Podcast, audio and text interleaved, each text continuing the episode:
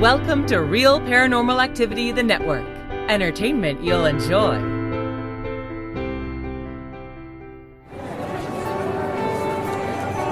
You are listening to an RPA production where people gather.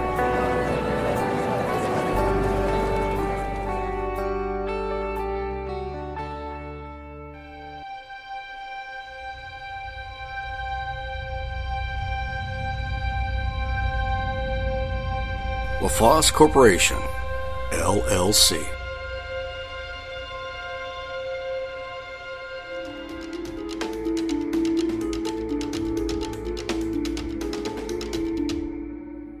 Welcome once again to the mansion on the hill, the House of Strange, the Palace of Mystery.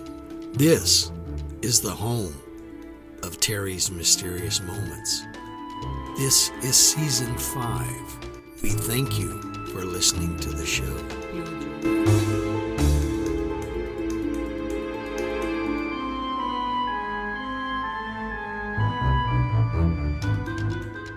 Well, hello there, everybody. This is Terry from Texas.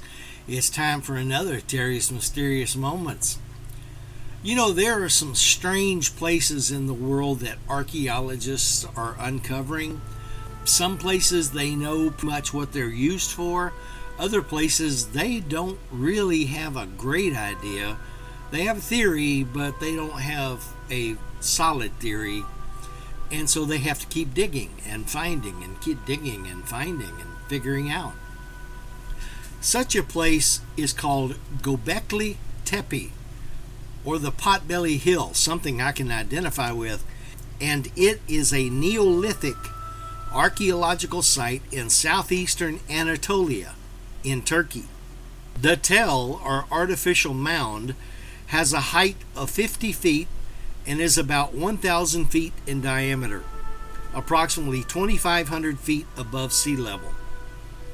It includes two phases of use, believed to be of a social or ritual nature site by the discoverer and excavator Klaus Schmidt. Its oldest layer dates to the very beginning of the Neolithic. Here in Texas, that is a fur piece back a ways, way back yonder. The younger phase belongs to the 9th to 10th millennia BCE.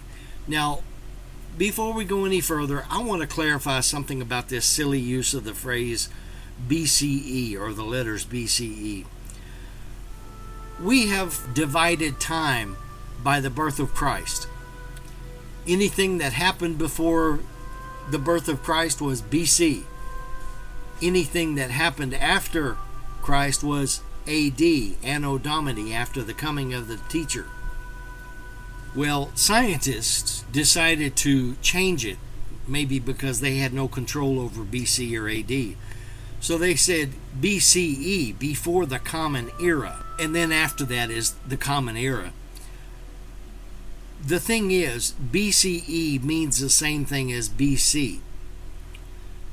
CE means the same thing as AD. So, now that that silliness is put to bed, let me continue. During the early phase, in the 10th millennium BCE, circles of massive T shaped stone pillars were erected and classified as the oldest known megaliths, some 3,000 years older than the earliest cities of Mesopotamia. More than 200 pillars in about 20 circles are known as of May 2020 through geophysical surveys. Each pillar has a height of up to 20 feet and weighs up to 10 tons. They are fitted into sockets that were hewn out of the local bedrock. In the second phase, belonging to the pre pottery Neolithic B, they like to call it in cutesy terms the PPNB. The erected pillars are smaller and stood in rectangular rooms with floors of polished lime. The site was abandoned after this time. Younger structures date to classical times. The excavations have been going on since 1996, by the German Archaeological Institute, or the GAI. I'm sorry, the DAI, the Deutsche Archaeological Institute. But large parts still remain unexcavated. In 2018, the site was designated, here we go, a UNESCO World Heritage Site. No idea what it was for, but it's a World Heritage Site. Gobekli Tepe was built and occupied during the pre pottery Neolithic, the PPN, the earliest phase of the Neolithic period, which is dated between 9600 and 7000 BCE. Beginning at the end of the Pleistocene, which was the last ice age, the PPN marks the beginnings of village life in Southwest Asia, with the earliest known permanent human settlements in the world. PPN villages consisted of clusters of stone or mud brick houses and sometimes substantial monumental or communal buildings. While the site formally belongs to the earliest Neolithic, to date no traces of domesticated plants or animals have been found. The inhabitants are presumed to have been hunters and gatherers who nevertheless lived in village for at least part of the year. So far, very little evidence of residential use has been found, which some question and is a cause for ongoing discussion. Through the radiocarbon method, the end of layer 3 can be fixed at about 9000 BCE. It is hypothesized by some archaeologists that the elevated location may have functioned as a spiritual center during 10,000 BCE or even earlier, essentially at the very end of the Pleistocene. Archaeologists estimate that up to 500 persons were required to extract the heavy pillars from local quarries and move them 330 to 1640 feet to the site. The pillars weigh 10 to 20 metric tons, with one still in the quarry weighing 50 tons, and it is a huge block of rock the size and side by side existence of multiple pillar shrines at Göbekli Tepe make it unique, but T shaped stone pillars are known from several contemporary sites in the region, including Hamzan Tepe, Karahan Tepe, Harbet Suvin Tepesi, Sefer Tepe, and Tasli Tepe. Nevali Cori, a slightly later Neolithic site excavated by the DAI, the German Archaeological Institute, before it was submerged by the Ataturk Dam in 1982, has smaller T shaped pillars and a rectangular ceremonial structure within a settlement. Most of these constructions seem to be smaller than Göbekli Tepe, and their placement evenly between contemporaneous settlements indicate that they were local, social ritual gathering places, with Göbekli Tepe perhaps as a regional center. So far, none of the smaller sites are as old as the lowest level 3 of Göbekli Tepe, but are contemporary with the younger level 2, mostly rectangular buildings, though Harbet Suvan is circular. This could indicate that this type of architecture and associated activities originated at Göbekli Tepe, then spread to other sites. Around the beginning of the 8th millennium BCE, Gobekli Tepe lost its importance.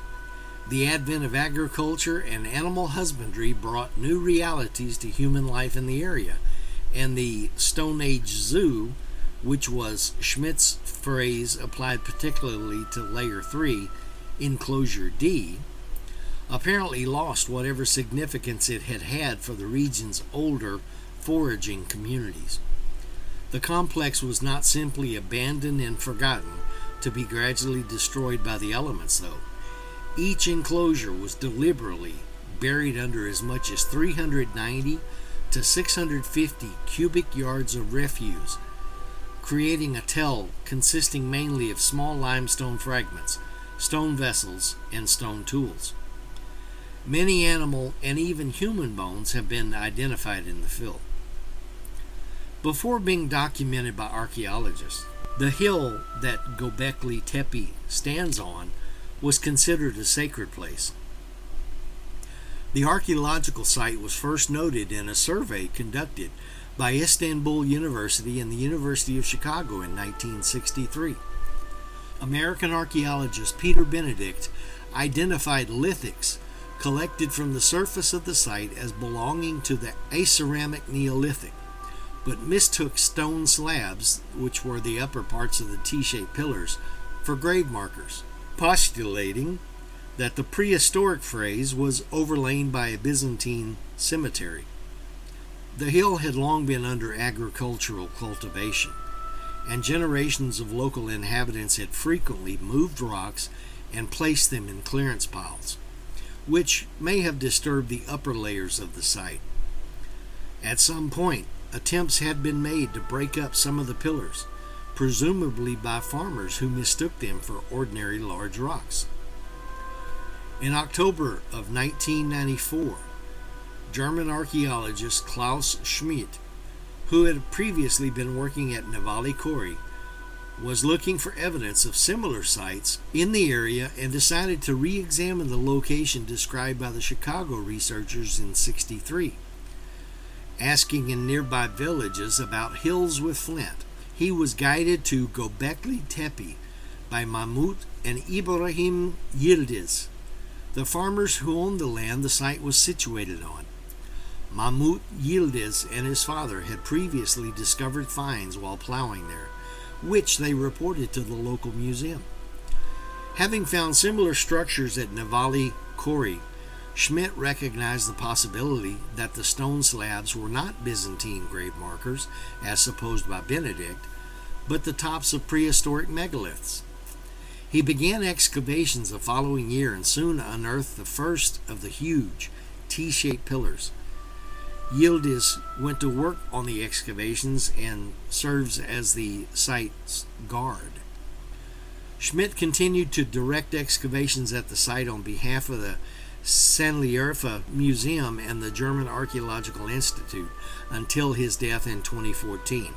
Since then, the DAI's research at the site has been coordinated by Lee Clare. As of 2021, Work on the site is conducted jointly by Istanbul University, the Sanliurfa Museum, and the DAI, under the overall direction of Necmi Karul. Recent excavations have been more limited than Schmidt's, focusing on detailed documentation and conservation of the areas already exposed.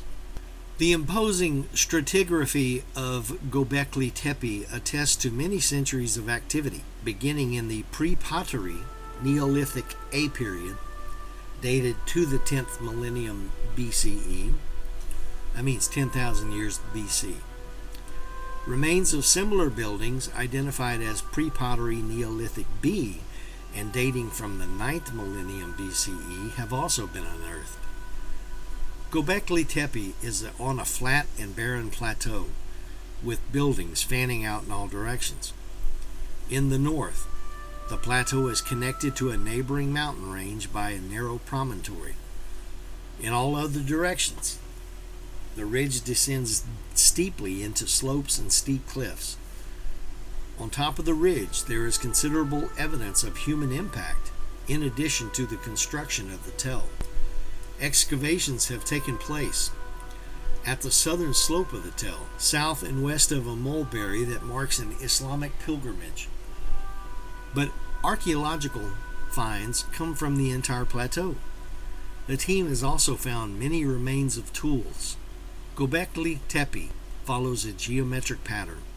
The pattern is an equilateral triangle, that's all the sides are equal, that connects enclosures A, B, and D. A 2020 study of geometry and archaeological planning at Gobekli Tepe suggests that enclosures A, B, and D are all one complex, and within this complex there is a hierarchy with enclosure D at the top, rejecting the idea that each enclosure was built and functioned individually as less likely. The plateau has been transformed by erosion and by quarrying, which took place not only in the Neolithic, but also in classical times. There are four 33 foot long and 7.9 inch wide channels on the southern part of the plateau, interpreted as the remains of an ancient quarry from which rectangular blocks were taken. These possibly are related to a square building in the neighborhood, of which only the foundation is preserved. Presumably, this is the remains of a Roman watchtower that was part of the Limes Arabicus, though this is a conjecture.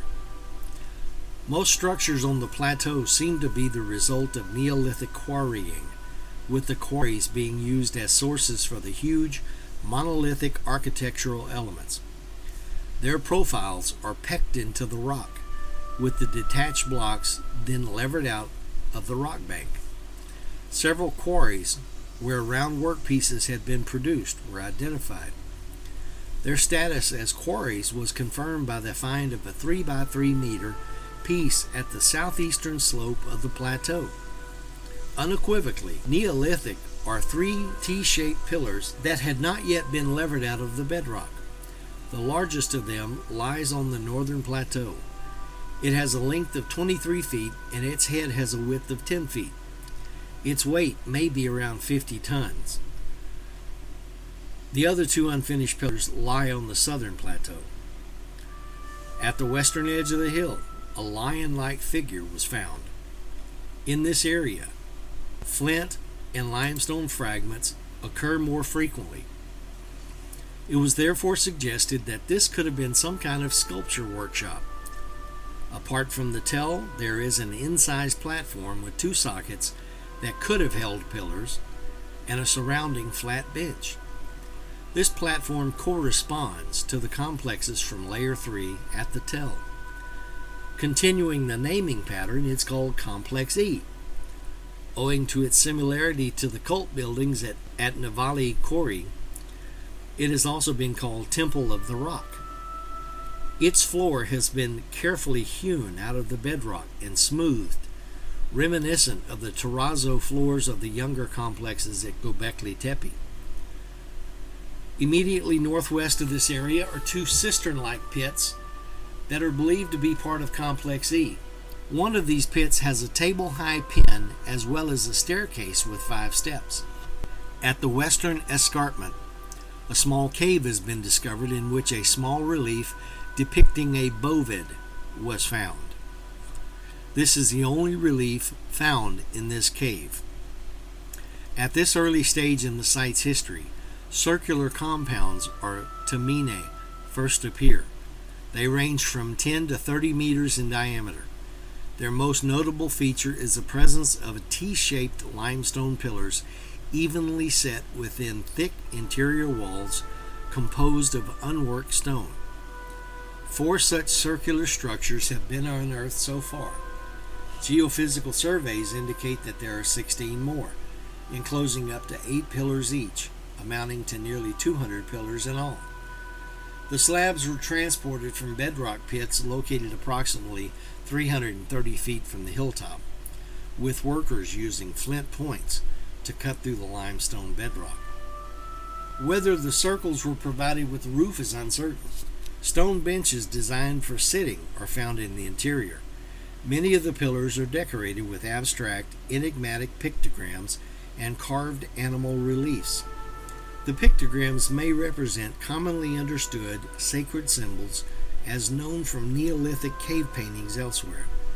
The reliefs depict mammals such as lions, bulls, boars, foxes, gazelles, and donkeys. Snakes and other reptiles, arthropods such as insects and arachnids, and birds, particularly vultures. At the time the edifice was constructed, the surrounding country was likely to have been forested and capable of sustaining this variety of wildlife before millennia of human settlement and cultivation led to the near dust bowl conditions prevalent today. Vultures also feature prominently in the iconography of Catalhoyuk and Jericho. Few humanoid figures have appeared in the art at Gobekli Tepe. Some of the T shaped pillars have human arms carved on the lower half, suggesting, to cite excavator Schmidt, that they are intended to represent the bodies of stylized humans. or perhaps deities. Loincloths appear on the lower half of a few pillars. The horizontal stone slab on top is thought by Schmidt to, to symbolize shoulders, which suggests that the figures were left headless. Whether they were intended to serve as surrogate worshippers, symbolize venerated ancestors, or represent supernatural anthropomorphic beings is not known. Some of the floors in this, the oldest layer, are made of terrazzo, which is burnt lime. Others are bedrock, from which pedestals to hold the large pair of central pillars was carved in high relief. Radiocarbon dating places the construction of these early circles in the range of 9600 to 8800 BCE. Carbon dating suggests that, for unknown reasons, the enclosures were backfilled during the Stone Age. Creation of the circular enclosures in Layer 3 later gave way to the construction of small rectangular rooms in Layer 2. Rectangular buildings make a more efficient use of space compared with circular structures. They often are associated with the emergence of the Neolithic, but the T shaped pillars, the main feature of the older structures, are also present here, indicating that the buildings of Layer 2 continued to serve the same functions in the culture, presumably as sanctuaries. Layer 2 is assigned to Pre Pottery Neolithic B, the PPNB. The several adjoining rectangular, doorless, and windowless rooms have floors of polished lime, reminiscent again of the Roman terrazzo floors. Carbon dating has yielded dates between 8800 and 8000 BCE. Several T pillars, up to 1.5 meters tall, occupy the center of the rooms. A pair decorated with fierce looking lions is the rationale for the, for the name the Lion Pillar Building, in which their enclosure is known. A stone pillar resembling totem pole designs was discovered at Gobekli Tepe Layer 2 in 2010. It's 1.92 meters high and is superficially reminiscent of the totem poles in North America. The pole features three figures, the up, uppermost depicting a predator, possibly a bear, and below it a human like shape. Because the statue is damaged, the interpretation is not entirely clear. Fragments of a similar pole were discovered about 20 years ago at Nevali Cori. Also, an older layer at Gobekli features some related sculptures portraying animals on human heads. Layer 1 is the uppermost part of the hill. It's the shallowest, but accounts for the longest stretch of time. It consists of loose sediments caused by erosion and the virtually uninterrupted use of the hill for agricultural purposes, since it ceased to operate as a ceremonial center. The site was again deliberately backfilled sometime after 8000 BCE. The buildings were buried under debris, mostly flint gravel, stone tools, and animal bones. In addition to Byblos points, which are weapon heads such as arrowheads, etc., and numerous Nemrik points, Helwan points, and Aswad points dominate the backfill's lithic inventory. Klaus Schmidt's view was that Gobekli Tepe was a Stone Age mountain sanctuary.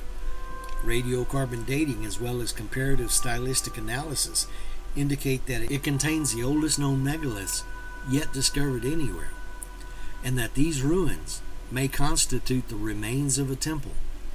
Schmidt believed that what he called this cathedral on a hill was a pilgrimage destination, attracting worshippers from up to 95 miles distant. Butchered bones found in large numbers from local game such as deer, gazelle, pigs, and geese have been identified as refuse from food hunted and cooked or otherwise prepared for the congregants. Zooarchaeological evidence shows that gazelle were only seasonally present in the region, suggesting that events such as rituals and feasts were likely timed to occur during periods when, when game availability was at its peak. Schmidt considered Gobekli Tepe a central location for a cult of the dead, and that the carved animals are there to protect them. Though no tombs or graves have yet to be found, Schmidt believed that graves remained to be discovered in niches located behind the walls of the sacred circles. In 2017, discovery of a human crania with incisions was reported, interpreted as providing evidence for a new form of Neolithic skull cult. That's what we really needed was another Neolithic skull cult. Special preparation of human crania in the form of plastered human skulls is known from the pre pottery Neolithic B period at sites such as Ain Malaha, Jericho, and Yiftahel. Schmidt also interpreted the site in connection with the initial stages of the Neolithic. It is one of several sites in the vicinity of Karacadag an area that geneticists suspect may have been the original source of at least some of our cultivated grains. Recent DNA analysis of modern domesticated wheat compared with wild wheat was shown that its DNA is closest in sequence to wild wheat found on Karaca Dag 20 miles away from the site, suggesting that this is where modern wheat was first domesticated with its mountains catching the rain and a calcareous, porous bedrock, creating many springs, creeks, and rivers. The upper reaches of the Euphrates and Tigris was a refuge during the dry and cold Younger Dryas climactic event of 10,800 to 9,500 BCE. Schmidt also engaged in speculation regarding the belief systems of the groups that created Gobekli Tepe based on comparisons with other shrines and settlements. He presumed shamanistic practices and suggested the T shaped pillars represent human forms, perhaps ancestors, whereas he saw a fully articulated belief in deities as not developing until later in Mesopotamia that was associated with extensive temples and palaces. This corresponds well with an ancient Sumerian belief that agriculture, animal husbandry, and weaving were brought to humans from the sacred Mount Ekur, which was inhabited by Anuna deities, very ancient deities without individual names. Schmidt identified this story as a primeval Oriental myth that preserves a partial memory of the emerging Neolithic. It is apparent that the animal and other images give no indication of organized violence, i.e., there are no depictions of hunting raids or wounded animals, and the pillar carvings generally ignored game on which the society depended, such as deer, in favor of formidable creatures such as lions, snakes, spiders, and scorpions. Expanding on Schmidt's interpretation that round enclosures could represent sanctuaries, Gheorghiu's Semiotic interpretation reads the Göbekli Tepe iconography as a cosmogonic map that would have related the local community to the surrounding landscape and the cosmos.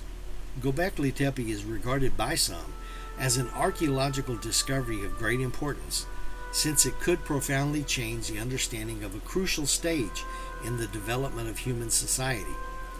Some researchers believe that the construction of Göbekli Tepe may have contributed to the later development of ur- urban civilization, or as excavator Klaus Schmidt put it, first came the temple, then the city. Gobekli Tepe is one of the most important sites of the pre pottery Neolithic period. The area of Mesopotamia proper at this time was not yet settled by humans. It remains unknown how a population large enough to construct augment, and maintain such a substantial complex was mobilized and compensated or fed in the conditions of pre sedentary society. Scholars have been unable to interpret the pictograms and do not know what the meaning of the animal reliefs had for visitors to the site. The variety of fauna depicted, from lions and boars to birds and insects, makes any single explanation problematic. As there is little or no evidence for habitation, and many of the animals are predators, the stones may have been intended to stave off evils through some form of magic representation. Alternately, they could have served as totems. The assumption that the site was strictly cultic in purpose and not inhabited has been challenged as well by the suggestion that the structures served as large communal houses, similar in some ways to the large plank houses of the northwest coast of North America with their impressive house posts and totem poles. It is not known why every few decades the existing pillars were buried to be replaced by new stones as part of a smaller concentric ring inside the older one. What exactly was the purpose of these structures at Gobekli Tepe? Worship? Fellowship? Habitation? And why are there several distinct levels, including different indicating different time periods? What was the purpose of later inhabitants or users of this site backfilling the previous levels? Was it a form of Neolithic urban renewal? Oh, this is an eyesore. Let's cover it over and start fresh. I don't know. But the work continues in sites such as this. Archaeologists and other scientists from other disciplines work together to come up with a cohesive explanation, or at least a workable theory, about the whys and wherefores of Gobekli Tepe and other mysterious sites that pop up every now and then. Until they have that eureka moment, we'll just have to pardon their dust. Well, that's the show for this week. Thanks for being along for the ride. I want to remind you that on Mondays, Aaron Hunter brings you Real Paranormal Activity, the podcast. Aaron reads listener stories, mostly ghost stories, sometimes UFOs, sometimes cryptids. On Tuesday, Aaron Frail brings you Aaron's Horror Show, different things that he's written. He reviews movies, books, things like that. On Wednesday, it's me, Terry from Texas, with Terry's Mysterious Moments, where we talk about just about anything there is to talk about. And at the first weekend of the month, we have video from the Witching Hour. Aaron has instituted a new area called Entertaining Short Films. That's exactly what they are. They're just short stories, nothing in particular, no particular genre, just entertaining. Remember that you can go to your App Store, whether you have Apple or Android, download the RPA app, which is a black square with a blue eye in the middle of it. Download that to the device that you listen to the program on install it, and when you open that up, you can go straight to the Real Paranormal Activity, the podcast, and its network. So all the all the stories that are involved with RPA are there, so you don't have to go hunting for them. If you want to contact me at Terry's Mysterious Moments, you can do that on the Facebook page, and it's called Terry's Mysterious Moments. Or you can email me at Terry's Mysterious Moments at gmail.com. Contact me if you want to. Let's talk about some things. That's about it. We'll be back again. Listen to the other shows. Have a good week, everybody.